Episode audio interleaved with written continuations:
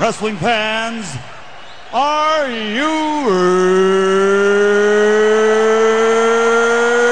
ready?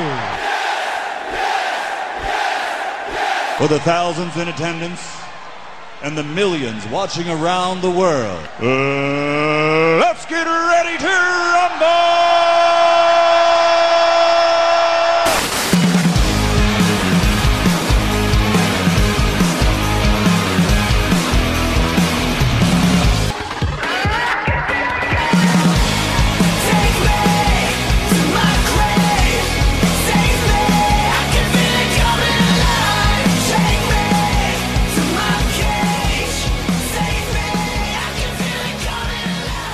What's going on, guys? Welcome back to Wrestle Rant Radio for Friday, October 28th, 2022. I am Graham GSM Matthews. Hope you guys are doing well and having a great week so far. It is not often we record on Fridays, though we've made two exceptions in recent weeks just due to scheduling conflicts. Um, I, I think RJ we couldn't record on Thursday a few weeks ago for whatever reason. RJ wasn't available. Uh, today he was going to join me. Our schedules just couldn't match up. I lost track of time. I was away this week up until yesterday in California, specifically for Disneyland in Anaheim. Had an amazing time. So um, RJ will not be joining us this week. We do have an exclusive interview with Cora Jade from last week, from before Halloween Havoc, as you'll soon tell from our interview. Um, just audio. It aired on the YouTube channel last week. If you haven't already caught it, please do so. Went live before Halloween Havoc um, last Saturday on the YouTube channel, youtube.com backslash Wrestle Rant. So check that out when you get a chance. Uh, but you're going to hear it today here on the show. Like I mentioned, we're talking all you know all about Halloween Havoc, her current character development, getting to WWE, being so young in NXT, and so much more. So uh, great chat with Cora coming soon. But yeah, it's been a, uh wild month here on the show as far as uh, you know when we can record and stuff like that. I know RJ, he's actually going to be in Disney World in a couple of weeks, um, either next week or the week after. So uh, yeah, I'm going to be flying solo again soon, and I do miss Mr. Marceau already. We have a lot to discuss when we do reunite, either next week or the week after. His birthday's coming up soon. I'll be at Rampage tonight, actually, too. So I got to put the show out quickly before I head to Rampage in uh, Mohegan Sun here in Connecticut. Uh, should be a fun time for that for that as well. But um, yeah, if you want to check out new episodes of the show, you can do so every single Thursday, usually, like I said. If, if not Thursday, then Friday. It's been a uh, crazy last couple of weeks. Every single Thursday or Friday at WrestleRant.com, WrestleRantRadio.com, iTunes, Stitcher, Spotify, TuneIn Radio, iHeartRadio, Google Podcast, Podbean. Uh, we're up on Amazon Music and Pandora as well. Rate the show, review the show, subscribe to the show. Never miss a new episode every single week. And yeah, like I mentioned before, Disneyland was great. Um, I've been to Disney World several times over the course of my life. I have not been in over five years. I was there last in June of 2017. Um, that was the last time I was there in Florida. I'm on the East Coast, obviously, so that one's a lot more accessible. But this trip that I went on with my brother this past week, we were actually supposed to go on two and a half years ago. And literally, it was booked for March 13th. Now, if that date specifically or around that date sounds familiar, that was because when COVID really first broke out here in the US. We already had COVID here in the country, but when it really became a serious concern, shit shut down, everything closed, including our vacation. And I was fine with it at the time. It actually worked out for the better because Avengers Campus was not yet open at that point. And it was going to reopen in July of that year, or really not reopen, but open for the first time. And then um, I think it was going to open originally in April. Then COVID happened, closed down. We were going to go again in July of that year, but obviously COVID was still running rampant, still very much a very much a serious concern. And we rescheduled the trip for a later date. Now we didn't book it for October of 2022 at the time, but we just kind of sat on it. We had free credits to use whenever we wanted, and it worked out to go this past week. And we also wanted to go during Halloween season. Disneyland does it very big for Halloween. I, I think Disney World probably does something similar, um, like retheming of the Guardians ride. It's a small world, which was not open when we went. Not that we would go on it anyway, but um, Haunted Mansion for obvious reasons. That was awesome. So uh, yeah, I mean, it was a really, really fun time. Thoroughly enjoyed it. I'm a big Disney nut, as I am with wrestling and Star Wars and Avengers, and three of the four of those things are at Disney World. So if they were to ever buy WWE and made a WWE park or a WWE ride, it would probably uh, truly be the happiest place on earth for me personally. But uh, No, it was a great time. I was able to stay tuned in with the shows. Um, this did not happen while I was away, but we will talk Halloween Havoc here today after the Cora Jade interview from last Saturday. Just my just give my quick thoughts on that show, and we will also talk Raw and Dynamite from this past week. Those were the only two major shows I caught. I have yet to watch the dark shows. I haven't watched NWA yet. I haven't caught Impact yet. I did watch, or even NXT um, on Tuesday. I did catch Raw and I did catch Dynamite, not live, but after the fact. And I thought both shows were good for uh, different reasons. Uh, Raw was very, you know, I wouldn't say completely boring show. Pretty lifeless. The crowd, the dead crowd, did not help. Um, I'll get to that in a little bit, but I, I didn't dislike the show as much as other people did, so we'll get into that momentarily. And Dynamite overall, I thought was a solid show as well, with uh, two noticeable developments as far as MJF goes and the Elite as well, and an update on their current whereabouts when they'll be back, hopefully soon, and uh, an update on this whole CM Punk situation because a lot of stuff has happened with the whole CM Punk uh, drama in the last week since we last spoke here on the show. So more on that later as well. In the meantime, enjoy my exclusive interview with NXT superstar ahead of Halloween Havoc from last week, Cora Jade. Coming up on Saturday, Halloween Havoc, October 22nd from NXT, live on Peacock. It's going to be a card full of tricks, treats, surprises, including Roxanne Perez and Cora Jade in the Weapons Wild match. We're speaking to Cora Jade today. Cora, what's going on? How are you? Hey, I'm great. How are you? Doing excellent. I'm looking forward to this match. I'm looking forward to the show. I know Halloween Havoc has been around in NXT form for a few years now. You were part of NXT last year for Halloween Havoc, but not on the card itself. You're on the show this year. How does that feel for you? It feels great. You know, Halloween is one of my favorite holidays, and uh, definitely one of October is definitely my sort of vibe. So I'm excited to be on and show the world what Roxanne Perez and Cora Jade have in store. Are we looking forward to any sort of costume at all? I mean, this is obviously a grudge match coming up on Saturday. Your original match was a Heat Wave two months ago, or is it going to be all seriousness come Saturday? No costumes, no Halloween stuff at all. You know, I'm all business for this match. Obviously, it's been a long time coming. Um, Roxanne and I have quite a bit of history. But with that being said, there will always be some sort of surprise in store. So you'll have to stay tuned Saturday night for that. All right, exciting stuff. Well, I would go so far as to say this is probably not only the biggest match of your career coming up on Saturday, but the biggest week of your career. I mean, you're going to be on this NXT Live special on Saturday, but to backtrack a little bit, we're speaking on Thursday, but on Tuesday, you faced Raquel Rodriguez on NXT, a SmackDown superstar, and the night before that on Raw, you were live on the show backstage courting Rhea Ripley to face Roxanne Perez on Tuesday. So just I know we're in the middle of it now. We're not at Saturday yet. Can you talk a little bit about how this week has been for you? Just growing up a fan and now kind of living it, being on NXT and, and Raw and everything else this past week. Yeah, it's definitely been a busy week. Um, but yeah, like I like you just said, I grew up a fan, so to be on Raw is absolutely incredible. Um, obviously, I got to go there and recruit Rhea Ripley to be my poison for Roxanne Perez. Um, I watched Rhea for a while before I got here. I think she's incredible, and that's why I chose her. And clearly, she was the right choice considering she's the one who took down Roxanne Perez for me. But yeah, that was super cool. And then to be able to come um, back on Tuesday and work with Raquel. Obviously, we also have a bit of a past. Mhm. Um, I learned from her as a partner as well as an opponent. Um, so it was great to be able to work with her again. Um, but yeah, Cora Jade always comes out on top.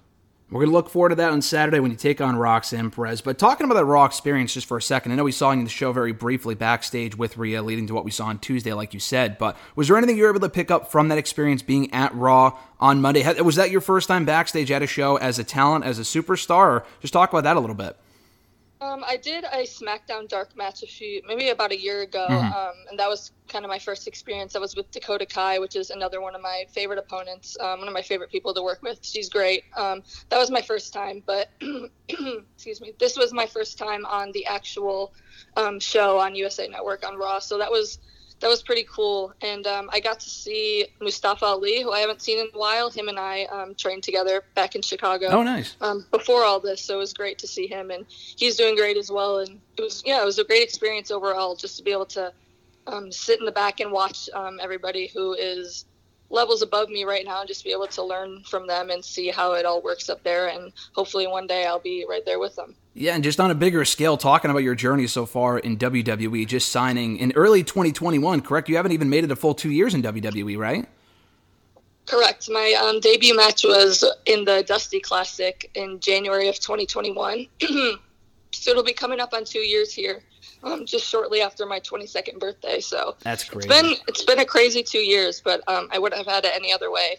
That's wild. Did you think that sh- so shortly after signing with WWE, obviously the dream job for everyone getting into the business, that you would be on TV as quickly as you were and now just being a featured player on NXT? Or is that something you expected to happen as quickly as you did?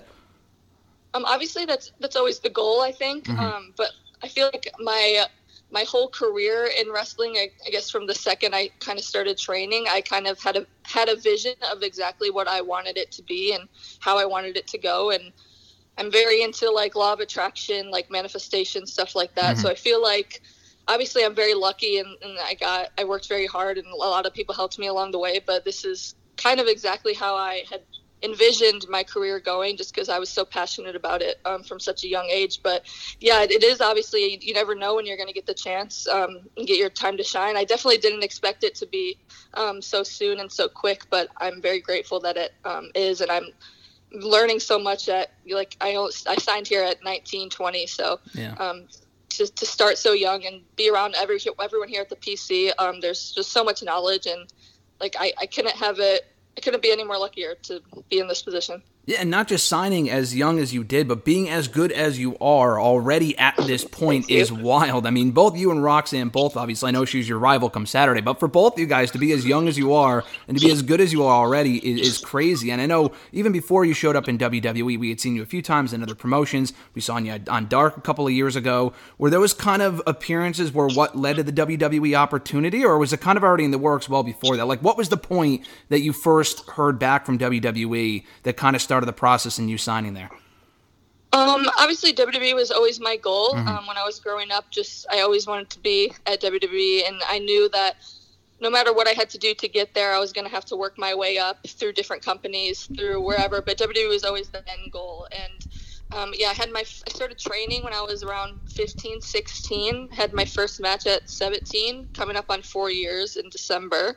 Um, so it's just been a it's been a crazy ride, and I just to be able to I've worked with so many people in so many different places and it definitely helped me get to where I am today. Um, but yeah, it just it took a lot of lot of traveling, a lot of just working for twenty dollars, just doing all this stuff that I knew I had to do to get here. So this was always the goal, but there was definitely I think I started kind of picking up steam in my independent career around like summer of 20, 2020 I think, um, like during the COVID era, because there was like not a lot of opportunities, obviously, because a lot of places shut down um, during the pandemic, and not a lot of wrestling places were running. So it was kind of everyone fighting for a spot and just clawing my way up. And I just knew I wanted to get here. So um, yeah, summer of 2020, I kind of started getting a lot more bookings, and then um, I got an email for my tryout in like the beginning of October, and my tryout was at the end of October. So I kind of had two weeks to prepare for that, and it was the craziest experience of my life. So, are we coming up on the two year anniversary of your tryout, or is that already passed? The two year anniversary of my tryout is actually on Halloween, so Wow. it's kind of a full circle moment coming up here. On Halloween Havoc, you're having your match on Saturday. That's pretty cool. Yes. Yeah, no, that that's awesome. I mean, just considering the journey you've had so far, and usually it's the other way, kind of the other way around, as far as like when the pandemic hit, a lot of bookings got shut down and stuff like that. Like the independent scene, I don't want to say died, but it definitely slowed down from what it was, you know, prior to that point. And obviously, it led to the biggest opportunity of your career, and here you are now in WWE. So it's pretty cool to kind of see the way that it worked out. But like I said, with this match with you and Roxanne coming up on Saturday, both of you guys just so young, and there's a lot of youth right now in NXT, including of a lot of people that we haven't seen on TV yet that have yet to arrive. Does that kind of I don't want to say sense of belonging, but does that kind of make you feel better? Like it's not like years ago where we had some people that were young and they were like um, among among the minority, I guess would be the right way to say it. As far as like that's it feels like the majority of talent right now in NXT are on the youthful side, and you're not like the. Uh, uh, I don't know what the right word would be, but you're not in the minority as far as like there's a lot of people on the younger side. So seeing other people that are 19, 20, 21, 22, so on and so forth in NXT right now, does that more is that more like encouraging for you as far as like you don't feel out of place on on a brand such as NXT? Yeah, I think it's it's definitely great that they're they're bringing in a lot more um, you know younger athletes, and it gives so much time for like everyone to grow. um, it is pretty cool to see all these new younger talent coming in. Um, obviously, I think when I first came in, it's it's intimidating coming in when you know there's a lot of people who've been doing this a lot longer than you, and you know obviously all these people I looked up to. So it was it's cool and scary at the same time. But I think I've always been confident in my abilities, no matter my age.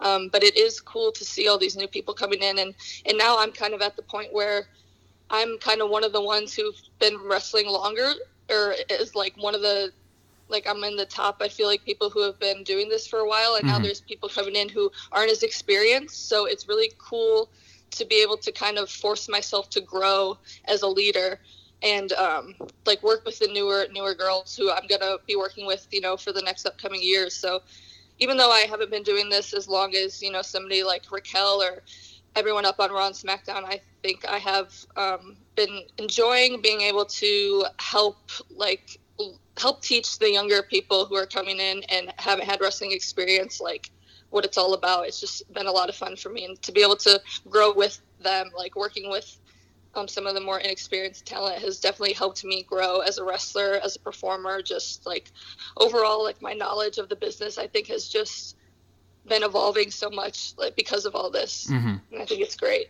Yeah, no, I think a lot of fans can relate to your journey as well, just having only been wrestling for the last couple of years. But it, it's cool to see. It's a lot like with Indy Hartwell, I know as well. Obviously, her story is pretty well documented as far as that Bayley Sasha match from Brooklyn and Takeover several years ago, being the uh, catalyst for getting her into WWE and whatnot. I feel like the same thing is for you and Roxanne and people like that. We're kind of entering an age now as someone who's been watching myself since like 08, which is kind of cool that we're in a generation now that you guys started watching in like the mid 2000s. Like you talk to someone that started 10 years ago, they grew up on Bret Hart and Shawn Michaels. Not that you obviously didn't, but you kind of grew up in the era of the PG era, so to speak, of WWE, like the AJ Lees and people like that. Like it's kind of surreal now, and you're kind of working under Triple H and Shawn, not under from like the original DX, but I mean, I could be wrong, but maybe you can relate in, wa- in watching DX in that 09 version of, of the group, or maybe even a little bit later. Like I feel like we're finally entering that generation, which is pretty cool.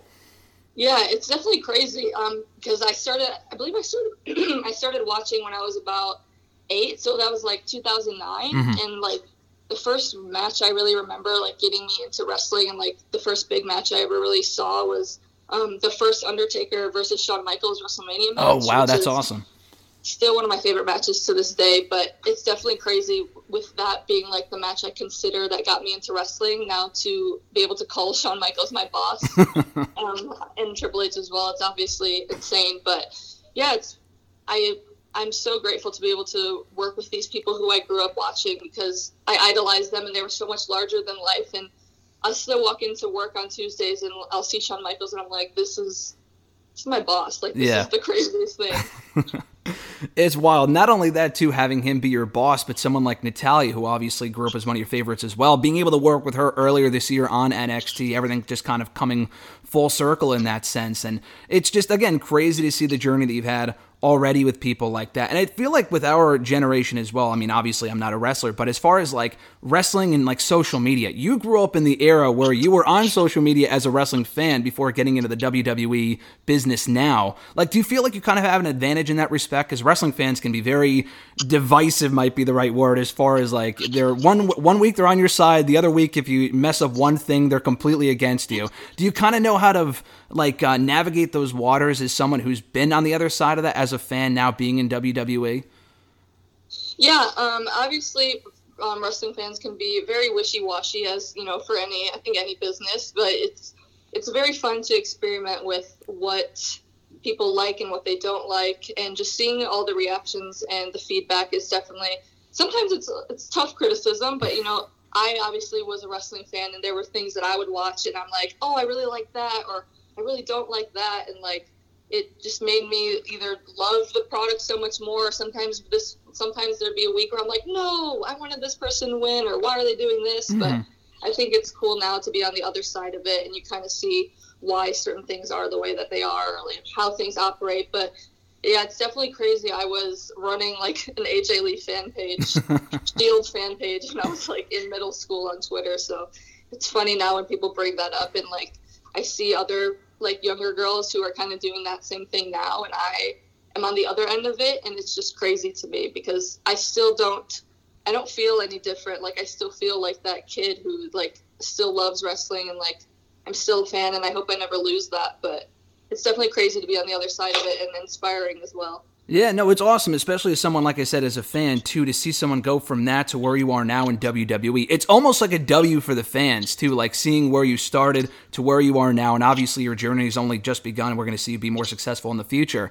Uh, but someone like Indy Hartwell as well, starting on kind of like that wrestling Twitter, so to speak, and then to get where you are now is awesome. So it's, it's very encouraging to see for fans. But last question for you, Cora, as we head into Halloween Havoc on Saturday, is what we're seeing right now from Cora Jade on NXT TV the closer to the actual you, or is that a bit of a stretch from who you are in real life and you're just nailing this character right now? I feel like you're doing such a great job, but just talk about that character evolution and, and how you've kind of found your footing with it in recent months.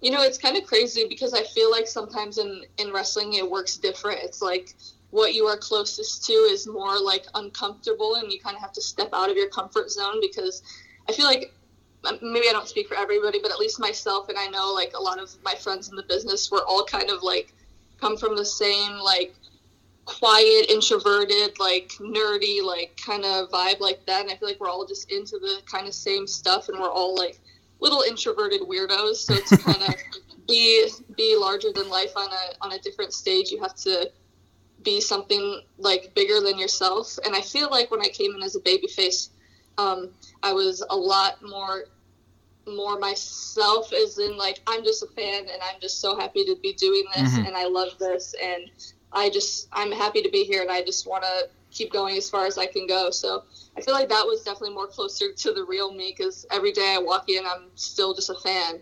Um, but to now kind of be on the other end of it, it's it's definitely a lot more. I feel like I'm more creative in this in this role because I have to kind of force myself to be more out of the box Yep. and have to kind of dig deeper and find like those inner feelings that make me feel this type of Cora Jade. So um, there's definitely aspects of the real me in both. Um, I think this one, this role is just a little bit more having to dig through the deeper layers of myself And that's when you opposed to the first version. That's great. No, and that's when you do your best work, and that's what we're going to see on Saturday as well in this matchup. Like I said, you're killing it right now, Cora. We're going to see you take on Roxanne Perez in this Weapons Wild match on Saturday. NXT Halloween Havoc, 8 p.m. Eastern Time on Peacock. Thanks again for the time, Cora. This was awesome. Obviously, people can check you out on Twitter as well, at Cora Jade WWE. And like I said, keep killing it. You're killing it for the fans as well. We're all very happy to see you succeed, and we're looking forward to seeing you uh, succeed years in the future on the WWE main roster as well.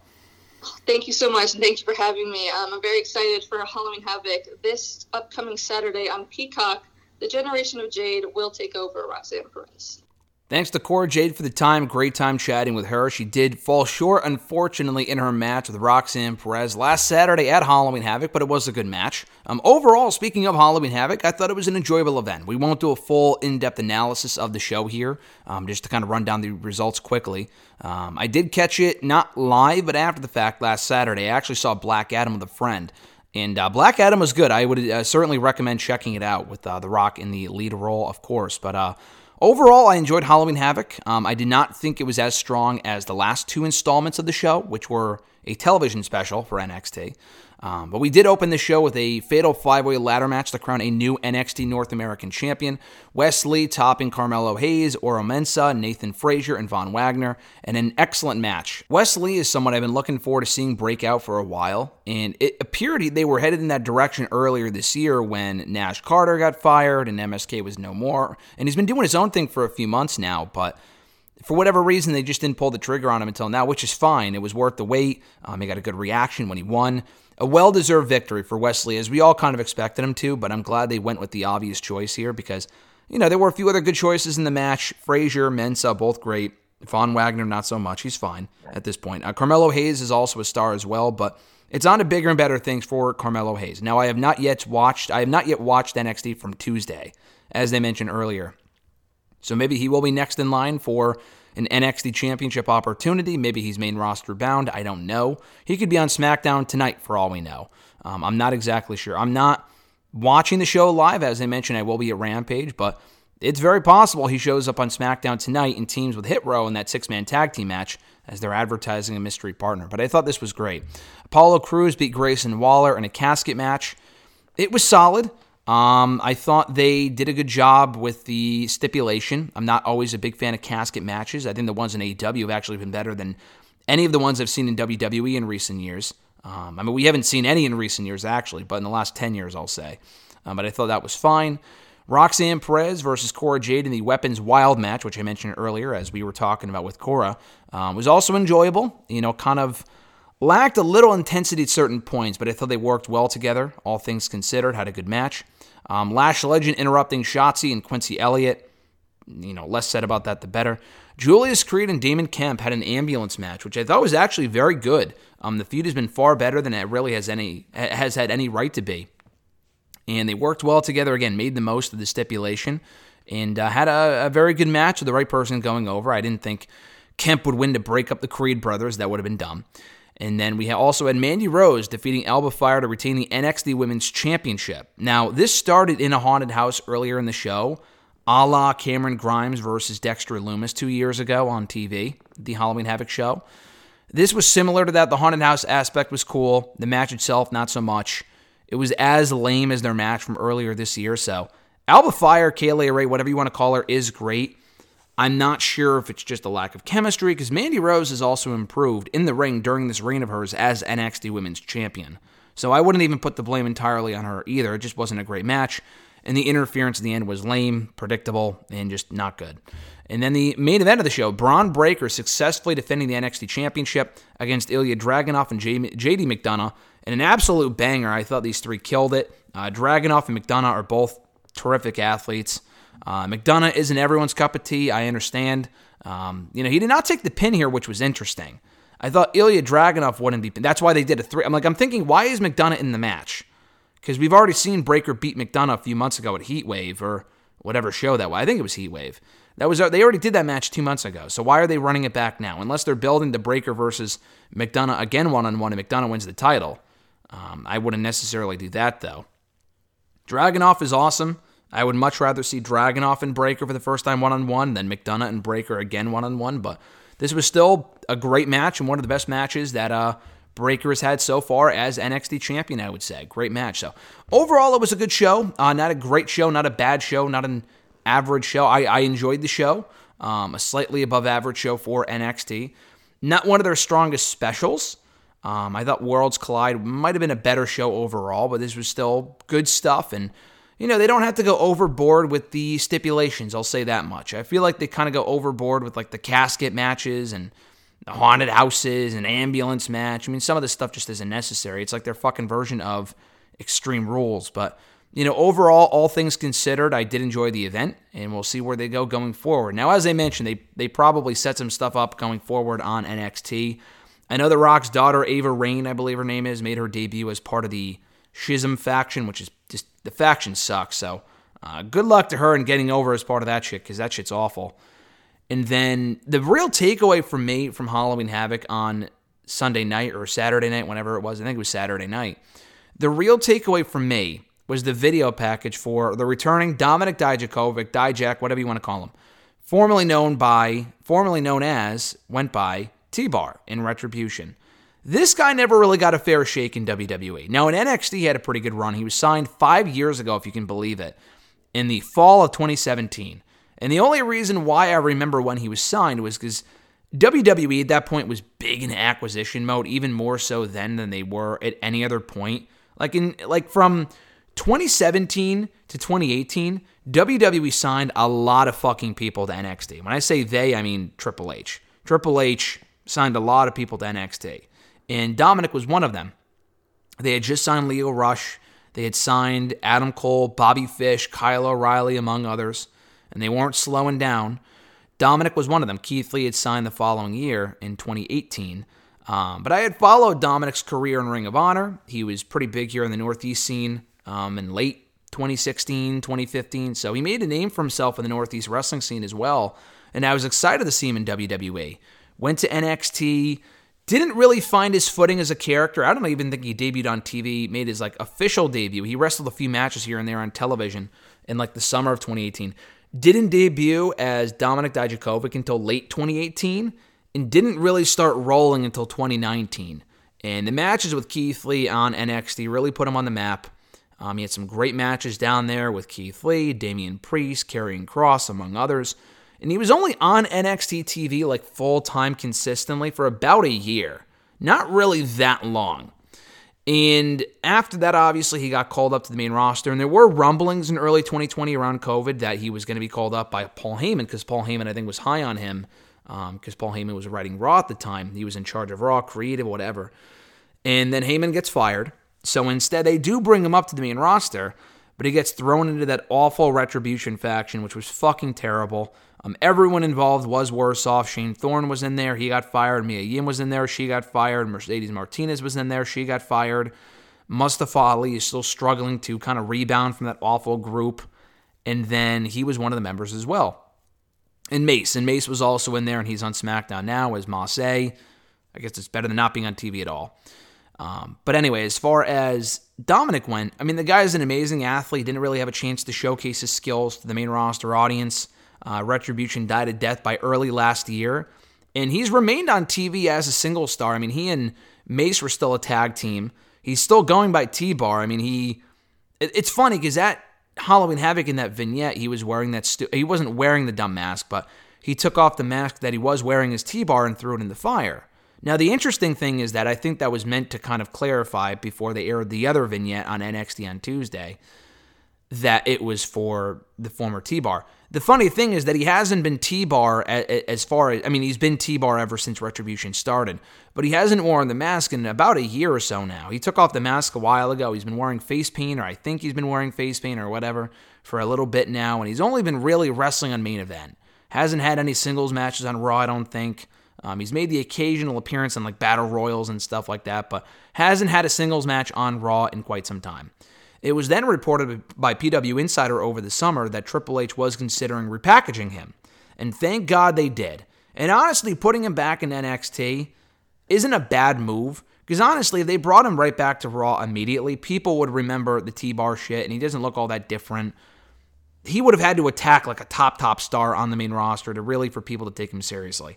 I think rehabbing him first in NXT is a smart call because then once he gets going and has a good run there, hopefully, then he can make his way back to Raw or SmackDown. A lot like with Finn Balor. Now, Finn Balor was not nearly as close to being as damaged goods as T Bar was, as Dominik Dijakovic was uh, when he left for NXT in late 2019.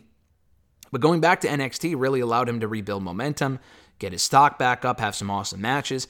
That's what I'm hoping for for Dominik. Now, Apollo Crews hasn't lit the world on fire by any means in NXT. He's been better off in NXT lately compared to where he was on the on the card earlier this year on the main roster with the Commander Azeez, like anyone gives a fuck. Um, but he's had a good run so far in NXT. If Dominik can have as good of a run as Apollo, if not better, I have a lot of faith that he can be rebuilt and be a star in the main roster. Now, I'm not talking world champion, but the guy is good enough for a guy his size, and his mic skills are still, you know, not the greatest. Um, that I think he can be something on the main roster. So I'm hoping for the best for him in NXT. The guy's very talented. It was never really given a fair shot on the main roster to begin with many years ago as part of the whole retribution bullshit. So I've got my fingers crossed that these video packages will bring him back to NXT TV as Dominik Dijakovic, not a new fucking name.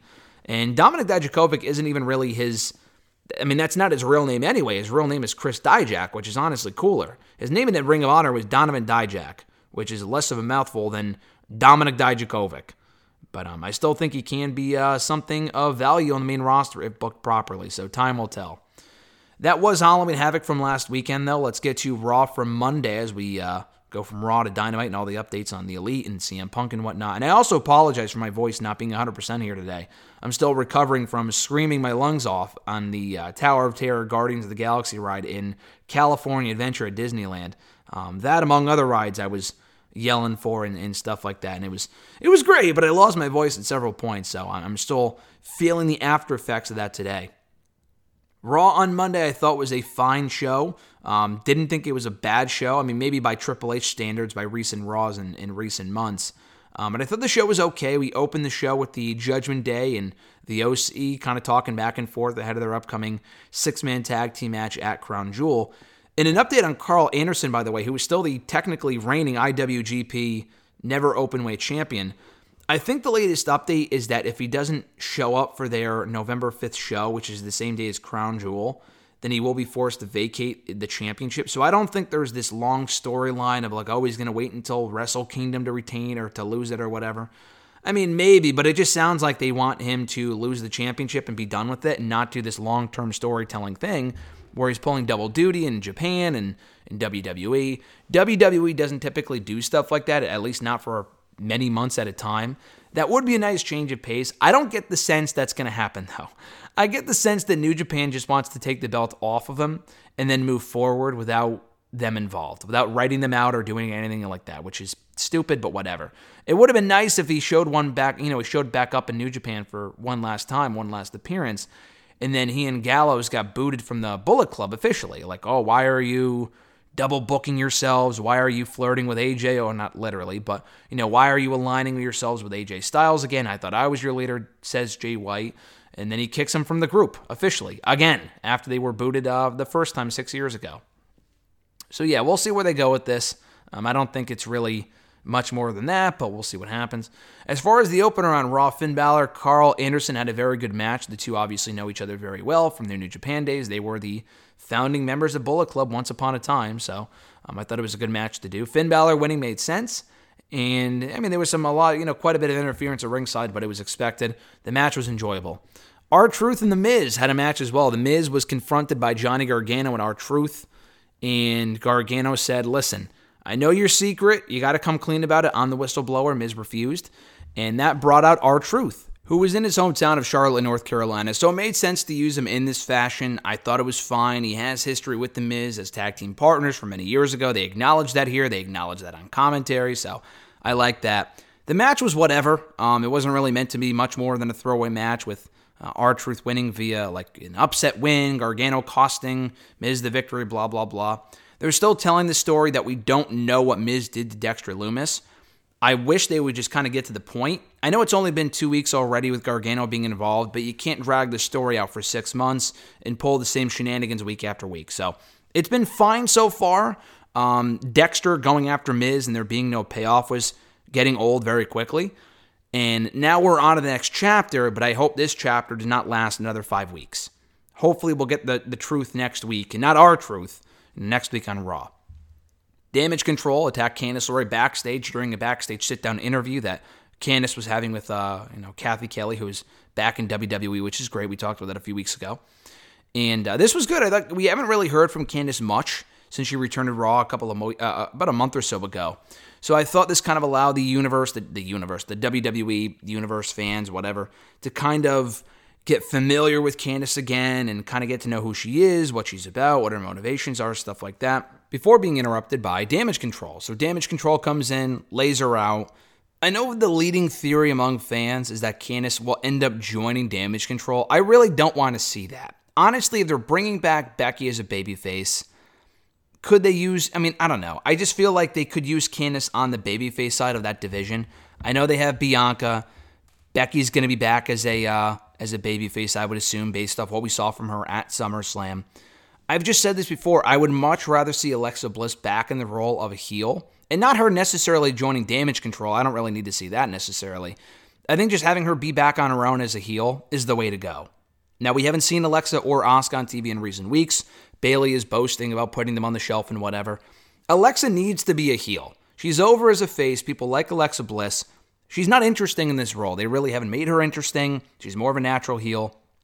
I would much rather see her go heel than Candice LeRae, uh, uh, in my personal opinion. One of them is going heel. I think that much is obvious. They kind of play a similar character, the plucky underdog babyface, and you know, I not that they're exactly the same by any means. Oh, they both have blonde hair. That's not what I mean. Uh, I just feel like their characters, like the whole Disney princess shit. I know Candice calls herself, you know, Pixie Poison, and maybe that's why she's going heel, and that's why they haven't changed it yet, and that's the indicator she is going back heel, like she was in NXT before she left last year. Um, yeah, I would just mu- much rather see Alexa Bliss back as a heel than Candice, but that's just me. Austin Theory knocking off Mustafa Ali in a good match. Mustafa Ali, they need to do a lot more and make much more of an effort to get this guy over. They're doing a decent job so far, but it's going to take more than what we've seen so far to get this guy over because he has been so creatively damaged in the last three years from, you know, the injury he suffered costing him a big match with Bryan for the WWE title many years ago to just not having anything to do from that point forward on, on SmackDown. He did nothing on SmackDown in the remainder of 2019. He was taken off TV after that for a good seven months, even before COVID. He was doing absolutely nothing. He was sitting on his ass at home for a while. And then he came back and was a part of Retribution. And, or I, he actually came back as a babyface, did nothing again, joined Retribution, and then Retribution was awful. He remained on TV for the remainder of 2021. Again, did nothing. Asked for his release, taken off television, wasn't brought back until a few months ago. And uh, now he's still not really doing a whole ton. So, I mean, he is involved in the Rollins rivalry, but it just, I don't know. I'm not really sure what it's going to take to get this guy over. Maybe just a strong showing and defeat against Rollins or Crown Jewel, if that's where this is headed. They might be saving it for a future Raw. They might be saving it for Survivor Series. It may not necessarily happen at Crown Jewel. Crown Jewel is next weekend, actually. We'll do a show on Thursday, next Thursday, so we'll do predictions then. They still have time to add the match to the card. Usually by now they'll have a complete card for the show. I mean, let's look at it right now. I'm pretty sure they're not done adding matches. Let's see. Crown Jewel 2022. Let's see how many matches they have coming up next Saturday afternoon. So, yeah, we have five matches right now. They could add a sixth one. Currently, we have Roman Reigns and Logan Paul for the title, the OC versus the Judgment Day, Brock Lesnar versus Bobby Lashley, Braun Strowman versus Omos, and Drew McIntyre versus Karrion Kross in a steel cage match. We have no women's matches. So, I don't think they're going to add Rollins and Ali, to be honest. I feel like they might have six matches as they have for other recent pay per views, as they did for Clash, as they did for um, Extreme Rules. I think it's going to be another six match card. They'll do Rollins and Ali maybe on the Raw after Crown Jewel or save it for Survivor Series. The feud could use more time to build. Uh, we need a women's match on this show, uh, whether it be Bianca and Bayley two for the title or three technically because they've had you know uh, two matches since Bayley's been back, or I don't really know what you do for the SmackDown title. Ronda's the champion. She hasn't appeared in person yet on the show, so maybe we'll find out tonight. I'm not sure. Um, I would think they'll add a women's match, and I know it's a Saudi show and they're kind of weird about the women on their shows, but we've had women's matches in Saudi for the last couple of Saudi shows. I would assume this will be no different. Um, they just have to make the match official. So back to my original point, I don't think they'll add Ali and Rollins to that show. They'll probably just save it for Raw or Survivor Series, but we'll see. Uh, the Omos squash was what it was. Elias versus Chad Gable. No one gave a shit. It was a fine, perfectly fine match as far as being well wrestled. Um, I'm not a big fan of Elias being paired off with Riddle. I just don't think that's a great idea. We talked a little bit about it last week here on the show with RJ, but Riddle coming off a big pay per view main event win over Rollins, and I know Bray Wyatt's return was really the main event of that show, let's be honest. But still, he, beat Rollins in the fight pit at Extreme Rules. Then he loses to Rollins in a rematch last week on Raw for the United States Championship, and now he's doing something with Elias. I just feel like that's a waste of what Elias, or rather what Riddle can do at this current point as a single star in a serious role. So hopefully at some point we'll see a little bit more from him than what we've seen so far. Um, Baron Corbin and Johnny Gargano had a perfectly fine match. Um, I thought they worked well together. Again, I enjoy the chemistry. I think they can have even a better match, but the crowd just did not seem to give a shit. Corbin's only been back for two weeks. Gargano is still in the process of being established. I was fine with the result, and I would like to see a full fledged feud from these two at some point. I just think the dynamic and everything else about this feud, they have good chemistry. So I think there is more to it there. Um, this kind of felt like a backdrop for the Miz and Gargano stuff um, to kind of further that feud and give Miz something over Gargano after Miz lost earlier in the show. Um, but Corbin is doing fine so far with JBL as his manager. And then in the main event, Bayley and Bianca Belair. Now, not for the Raw Women's Championship. This was a non title match. They had a great match. The crowd did not give a single shit. The crowd could not have given two fucks about um, Bayley versus Bianca, which, again, it wasn't the most thrilling three hours, which is why I say I don't blame the crowd entirely for being quiet. But for a match like this, I mean, they could have given it a little bit more enthusiasm than they did. And they weren't quiet for everything on the show, but with Bianca being a big star and Bayley being as established as she is, I'm surprised this uh, this this crowd was as quiet as they were for this match. But it was very well wrestled. I thought they worked well together, as they said for other matches on the show. Bayley winning is fine. Uh, I'm not always super high on the champions losing non-title matches, but they don't do it too often nowadays. This made sense. And I mean, there were a lot of fucking distraction finishes on this show, interference finishes. We had a lot of them on this show. If you do a couple to further feuds, it makes sense. When you have as many as you do on a three hour show, it gets very old very quickly. So, not a big fan of that. But I did think that they had good chemistry to set up a third match, probably for the Raw Women's Championship, very likely at either Crown Jewel or Survivor Series or whatever it might be. Uh, the big kicker here is that they had Nikki Cross interfere at the end, having her return not as Nikki Ash, but as Nikki Cross, no mask, back to being seemingly the crazy character she was before she became Nikki Ash about a year ago. That's the positive to all of this. If they can kind of keep the momentum there with her as Nikki Cross, have her go back to what she was about a year ago, that's the key. Because the Nikki Ash shit was just terrible. It did nothing for her career. Uh, she was a tag team champion. Cool. No one cared. The, the character died a death a while ago, and I've said since its start. It was over with the younger demographic early on, and I applaud her idea for being approved by Vince at that point, but it, it just never really had any staying power, and I'm honestly shocked it lasted as long as it did. Um, will she be a force in the Raw Women's Championship picture? Maybe. I mean, I've seen some people say maybe they built to a triple threat Bianca, Bayley, Nikki, triple threat. Maybe that's how Bianca retains, is by pinning Nikki. I mean, I guess I could tell you this, though. This crowd did not give a shit about Nikki coming out, just because we've only really seen her as an undercarder up to this point. So I'm kind of hoping that going forward, once they rebrand her, reestablish her, make her a heel, they can keep her in that role going forward and continue to push her as a serious threat to that championship in time. This was a fine return. It was cool to see her back, back as Nikki Cross. Corey Graves acknowledged her history as Crazy Nikki Cross, which is a positive. Um, it's going to take a lot more, like I said with Ali earlier, to get people to give a fuck about Nikki Cross again. So this was step one. Maybe not doing it as the main event would have been better because it seemed like the crowd just didn't give a shit. Um, but again, this was a step in the right direction. Bayley winning was necessary, and we'll see when they set up the third match. Very likely, I would assume a Crown Jewel, since Crown Jewel does not currently have any women's matches on the card. As far as Dynamite on Wednesday, the big story going into the show was really, which seems to be a recurring, you know, uh, a recurring case at this point with Dynamite, as far as all the stories kind of happening before the show even goes on the air. This one revolving around Punk and the Elite. Now, the latest update is that Punk is very likely on his way out of the company. Uh, they're looking to do a buyout of his contract, not because Punk wants to leave. Um, I'm not sure he would be too keen on apologizing for his actions anyway from about a month ago at Brawl Out, as they call it. But still, we'll see what happens from here. I'm not 100% convinced he's gone until he's gone. It's one of those seeing is believing sort of things. Um, but with this, it seems like he is as good as gone from the company, per reports that, you know, Jericho had some pretty stern things to say to Punk after the brawl out thing happened last month. Um, just the nature of what went down in the fight itself in the locker room, what he said during the media scrum. It's hard to imagine at this point, after everything we've seen and heard about the situation from all sides. And I mean, they're not speaking out about it, but you know, legally they can't currently. But just from what we know and what we, what's been reported, it sure does seem like, based on the locker room morale towards Punk currently, that he is not going to be welcomed back with open arms. So even if Tony Khan weren't to fire him, like with Jeff Hardy, for example, Jeff Hardy, I assume, will be back at some point. He's currently suspended for being involved in yet another fucking DUI over the summer. Um, it doesn't sound like he, you know, has heat for when he comes back, which, I mean, for what he did was pretty fucking dumb. I mean, this was a different story.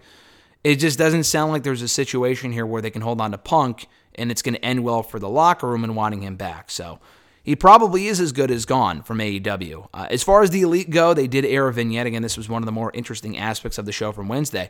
They aired a vignette um, indicating that the Elite will be back soon. And it wasn't like a hype package, it was more so showing shots and video clips of them starting AEW and stuff like that. And then they would be erased from each shot. So, like when they showed the Bucks and Omega, um, with their titles from, I don't know, about a year ago or whatever. They were like being slowly faded out, along with the elite part of the AEW logo. So I don't know what that means for their return as far as what they do when they come back. All we know is that they're on their way back. They will be back at some point soon. Um, maybe they'll acknowledge this sort of stuff and the elite is done. Maybe, maybe Adam Page gets involved again. He's not doing much right now. I mean, he got fucking concussed last week, so maybe that's where this is headed. Um, the Elite versus Undisputed Elite storyline is dead in the water. I mean, Cole's hurt, Kyle O'Reilly's hurt, Bobby Fish is gone. So, I mean, that, that whole feud unfortunately fell apart, and we're not going to get a proper conclusion to that, which sucks. Um, I've seen people say, and I read reports that they did sign the Kingdom, Matt Taven, Mike Bennett, uh, two you know great tag team guys, and two guys that, that have had a lot of success in recent years in Ring of Honor and recently in Impact as well. Um, they could be AEW bound. They could be signing full time deals if they haven't already. So As I've seen other people say, I've been thinking about this for a while. It would be very easy if Cole gets cleared at some point and Kyle O'Reilly's still out for Cole to enlist the kingdom into kind of reunite the kingdom from Ring of Honor. Now, Matt Hardy was a part of the faction as well. I don't know if they want Matt Hardy in another heel faction. He was just in one with the AHFO, whatever the fuck that shit was, and that was terrible. So maybe not. But just Taven, Bennett, and Cole would be interesting enough, and they worked great together in Ring of Honor years ago. So I would be perfectly fine with that. But um, back to my original point, which I don't remember what it was. Oh, as far as the elite goes, maybe they'll do something with that. Whatever. As far as Punk goes and his future going forward. As I mentioned, it seems like he's as good as gone from AEW based on reports from Fightful Select, Meltzer, PW Insider. They're looking to buy out his contract, pay him for what the rest of his contract was whenever it was scheduled to be up. I don't know, two or three years from now, I'm not sure. And then be, just be done with them and move on. And I had seen, as other people have speculated, that it would have a non compete included, which would indicate that they're well aware that WWE may try to get a piece of Punk and want him back in WWE at some point. Is it possible? Honestly, stranger things have happened. Considering this is the same calendar year where Cody Rhodes went from a company he started in AEW back to WWE within a matter of months, anything is possible. Now, CM Punk has far more animosity towards his former employer than Cody Rhodes ever did um, when he went from AEW to WWE. There's a lot more baggage there with Punk, and that's just one thing. But would Punk be willing to work through that to have one last run in WWE? It's possible. Honestly, at this point, do I see it happening? Yes or no? The answer is probably no. Could it happen? Absolutely. But not just from the fact that Punk would have to get over his own, you know, personal issues with WWE, which there is quite a bit of. I mean, he still talks shit about them in interviews ever pretty much since he came back to um, AEW. He's not a fan of the product. He doesn't think Triple H taking over makes much of a difference, which it definitely has, but whatever. Um, I, I can't see him immediately going back. I know Punk has said some shit and whatever, uh, or Cody Rhodes said some shit. That was more so because he, you know, loved Triple H. Um, I mean, he, he's mentioned this before that he talked a lot of trash about WWE, and some of it he didn't mean. He just wanted to rile people up. Punk, it seems like he has actual bad blood of the company. Would he go back to WWE? It's very possible. I just don't see it happening. Not only given his own personal history and established issues that he has with WWE, but also because they may not even want him. They may not even view him as being worth the headache, worth the hassle of bringing him back. Especially if the talent in AEW don't want him back. I can't imagine the locker room in WWE for all the shit that he said about them in recent years, specifically in the last year since he's been in AEW, would go over all too well in WWE. So, you know, I could always see a Hall of Fame induction down the road for Punk. I've always said that. I think he, I've always said he will be back in some form or fashion, more likely than not in a non wrestling role. It seems like he is done in AEW. It's it's going to be hard to, you know, just based on the talent's own feelings towards him to kind of heal those wounds and whatnot. And he, he may not even want to. I mean, I can't see him going around everyone and apologizing for what he did if he didn't feel sorry about doing it, uh, as far as what he said before the, the brawl even happened and putting a black eye on the company. But yeah, I just as far as the WWE run goes, I, it's just hard to imagine that's where they're going to be going with this. As far as um, him getting over his issues with the company and then wanting him back. I mean, he would be a big name that they can use for sure. Um, but just coming off all the bad publicity that the AEW stuff did, Cody Rhodes was never involved in anything like that in AEW. I mean, it seemed like he was a locker room leader, and them getting him was a big coup for WWE because he helped start AEW. Punk would be a big coup for them as well, but the difference there is that he's coming off a very awful ending to his AEW run. We probably have very likely seen the last of Punk in a wrestling ring as far as you know in-ring action goes. He can come back and do something else as a commentator, be in the Hall of Fame as I mentioned, but as far as him wrestling again, that was probably his last run. And he cut it short because of his own, you know, idiotic actions at All Out and everything else that's happened with him since then. Um, as far as you know what he said during the media scrum and everything else coming out about you know the, the brawl itself and allegations and shit and, and shit like that. So it's hard to see that this can uh, be ending up being a positive for anyone that's a fan of Punk as far as seeing him compete again. But it seems like those those days are over, and he's probably uh, going back to doing commentary for UFC or whatever the fuck he was doing previously. So. Uh, kind of a disappointing ending to that saga as far as his AEW run goes, because he came back and had an awesome first run in AEW, and then it had to end the way that it did, which is uh, super disappointing. As far as the show itself goes, as we wind down here, the opening match, Claudio Castagnoli, Wheeler Yuta knocking off uh, Jericho and uh, Daniel Garcia. Good match here. I thought Claudio pinning Jericho was the right call. Very likely setting up a rematch for the Ring of Honor World Championship at some point. I know Jericho's advertised the face of former Ring of Honor World Champion next week on the show. I assume if it was Claudio, then they would just have it, you know, just announce it as Claudio when they were running the card for next week. Um, I don't think it will be Claudio. They're probably saving that for full gear. Next week will likely be an outsider.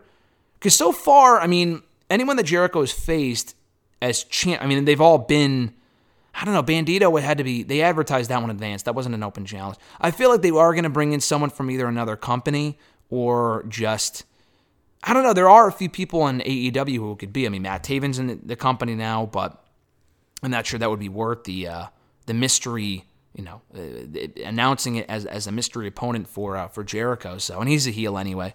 Cole's a former Ring of Honor World Champion. He's hurt. Lethal's a heel. He's facing Darby Allin next week anyway. Rush, maybe, but again, he's a heel. Probably not. Samoa Joe's a possibility. Um, I wouldn't give that away as a fucking open challenge. I would do that as a uh, pay per view match or a big match advertised in advance. Claudio is possible, but again, why not just announce that? I'm thinking it's someone that we haven't seen in AEW yet. Someone like an Eddie Edwards, who's currently in Impact, and AEW and Impact have worked together before. I mean, we saw W. Morrissey when he was still in Impact appear on Dynamite earlier this year, as well as Deonna Purrazzo. So if they can do that and use stars from Impact and, and whatever works. Motor City Machine Guns being another prime example, too. They used Motor City Machine Guns for the All Out pay per view in September. So, with that being said, I could certainly see it being someone like Eddie Edwards, who's currently a heel in Impact, but I mean, AEW, I doubt cares. Um, Davey Richards is a possibility. I think that'd be fucking cool. He's currently in MLW. Uh, maybe they can give MLW a shout out. Maybe he comes out with his championship that I think he currently still holds in MLW. So uh, I'm thinking it might be Eddie Edwards or Davey Richards. There are other people it could be. He's already beaten and faced uh, Bandito. He's already faced and beaten Dalton Castle. Jonathan Gresham, I'm not sure many people would care. I know his run seemingly ended on a sour note anyway um, after Death Before Dishonor a few months ago. And we really haven't heard much from him since. I think he's still wrestling. I don't think he retired as people thought he might. I think he's still active with like GCW and shit like that. So I would be surprised if it was him. I think Jericho and Gresham could have a good match, but um, Gresham's AEW Ring of Honor run didn't exactly go smoothly. So I'm not too sure how likely that is. Just to be brought back in to lose, I'm not sure he would even agree to do that. So we'll see. Um, Swerve and Our Glory knocked off FTR to become the number one contenders to the Ring of Honor Tag Team, or the AEW rather, World Tag Team titles. Uh, very good match here. This kind of played out the way that I thought it would, with the Gunn Club costing um, FTR the win and Swerve cheating to pick up the victory. Uh, Keith Lee picked up the winning fall, but it was Swerve who hit the low blow when Keith, when Keith wasn't looking. So the storytelling with Keith and Swerve has been well done. I am ready for the split. Um, people are going to be tired. Oh, yet another match between the acclaimed and Swerve and Our Glory. But I mean, the first two matches were terrific. I think closing it out, the trilogy with a great match of full gear is the way to go.